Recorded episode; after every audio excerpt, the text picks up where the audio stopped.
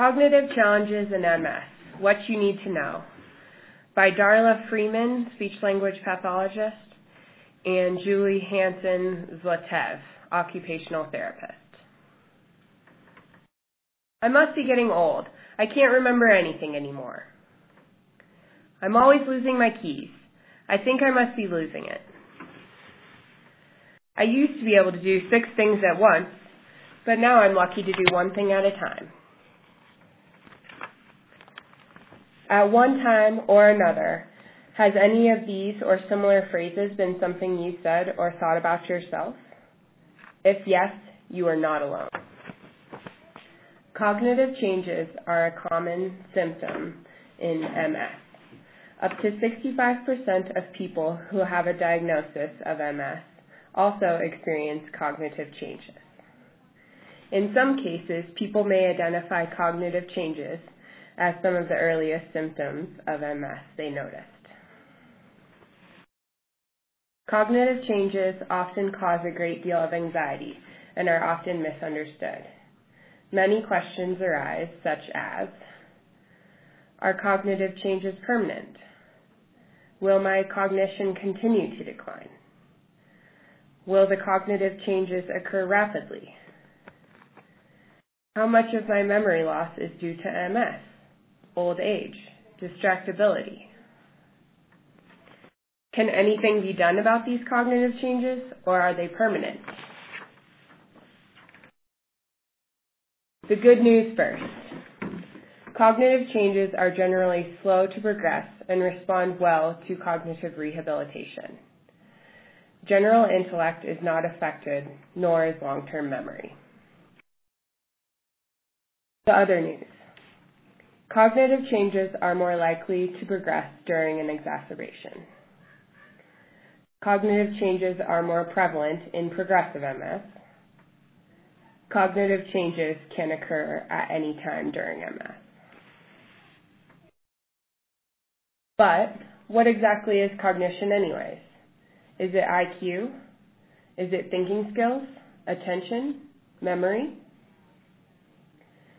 The dictionary defines cognition as, quote, the mental action or process of acquiring knowledge and understanding through thought, experiences, and the senses. We will be more specific. Cognition is comprised of several mental processes. Reasoning, judgment, problem solving, impulse control, emotions, numbers, language, processing sensory input, analytical skills, organizing motor output, short-term memory, long-term memory, synthesis and attachment of emotion to memory, judgment, reasoning, and language, As stated earlier, not all parts of cognition are affected by MS. Your general intellect, long-term memory, and personality are not affected. What is affected? Attention, memory, executive function. Focus, multitasking, dividing attention can be affected. Memory, Short-term memory can be affected. Executive function. Higher level skills such as planning, prioritizing, and organizing can be affected. How cognitive rehabilitation works.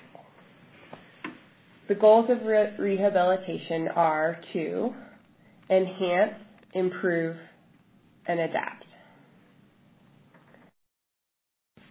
It is useful to be tested for cognitive function to determine the nature of the challenge.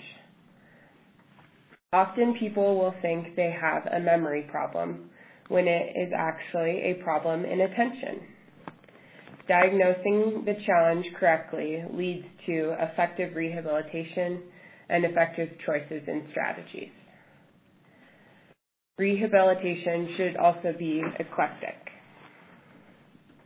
Understand the client's needs, and be tailored specifically to their situation. Rehabilitation should also be goal-driven and specific. The idea is to empower self-sufficiency and independence in important life tasks. In short, the hallmarks of cognitive rehabilitation are determined after testing, goal-driven, specific, eclectic, tailored to individual needs, and empowering. External aids. What are external aids and how do you use them? External aids are items or resources that we use outside our own brain to store information and provide stimulus to train our brain.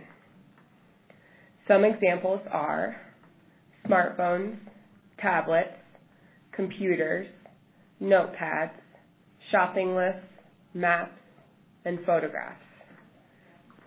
For instance, many busy families will use online calendars to make sure the whole family's schedules are visible to everyone for planning purposes.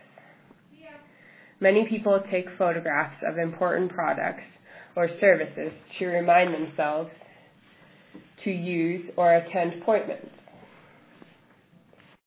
A smartphone can hold all your questions you wish to ask your doctor very handily. Voice activated software is an effective tool to use technology for people who have tremor, weakness, or fine motor challenges. Role of fatigue and depression management.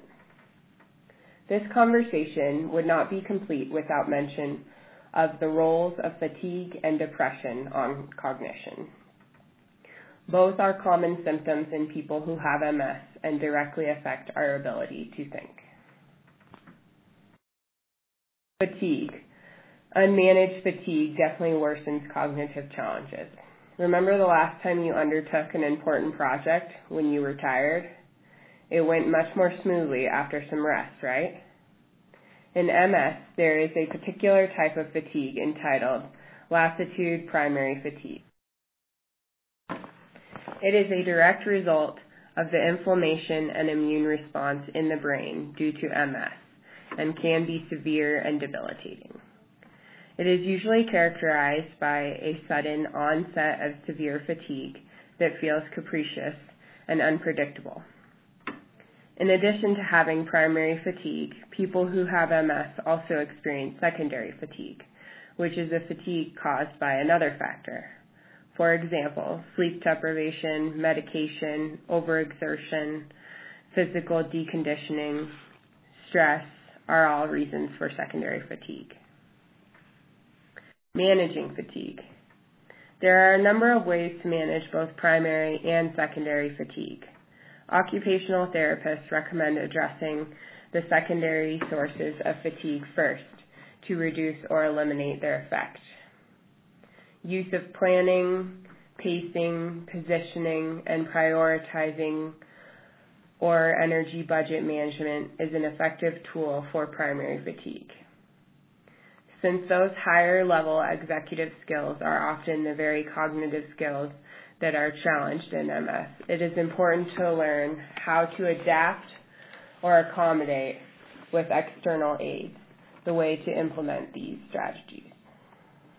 Since each person is a unique individual with unique needs and challenges, it is often useful to use a team approach with a speech language pathologist and occupational therapist to address specific needs.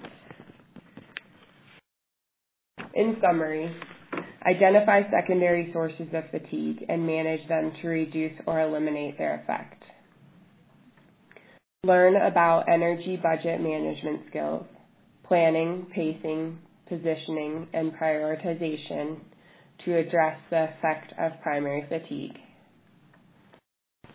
Use the expertise of both speech language pathologists and occupational therapists to customize a plan for you that works best. Depression.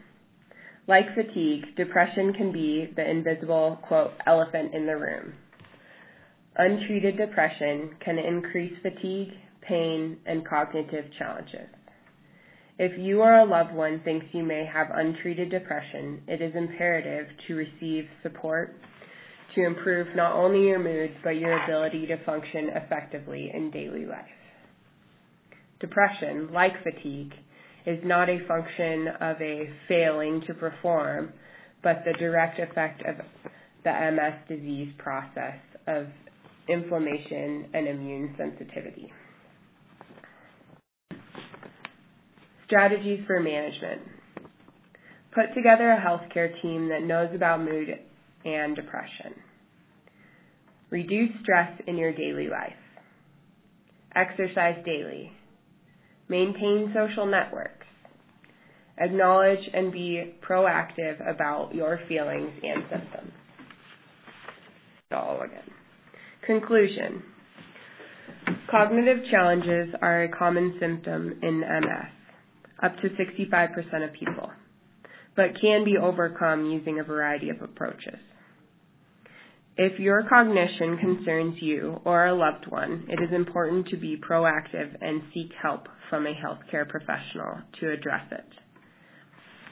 There may be some very simple and practical approaches that will improve your skills to an acceptable level of independence and efficiency for you.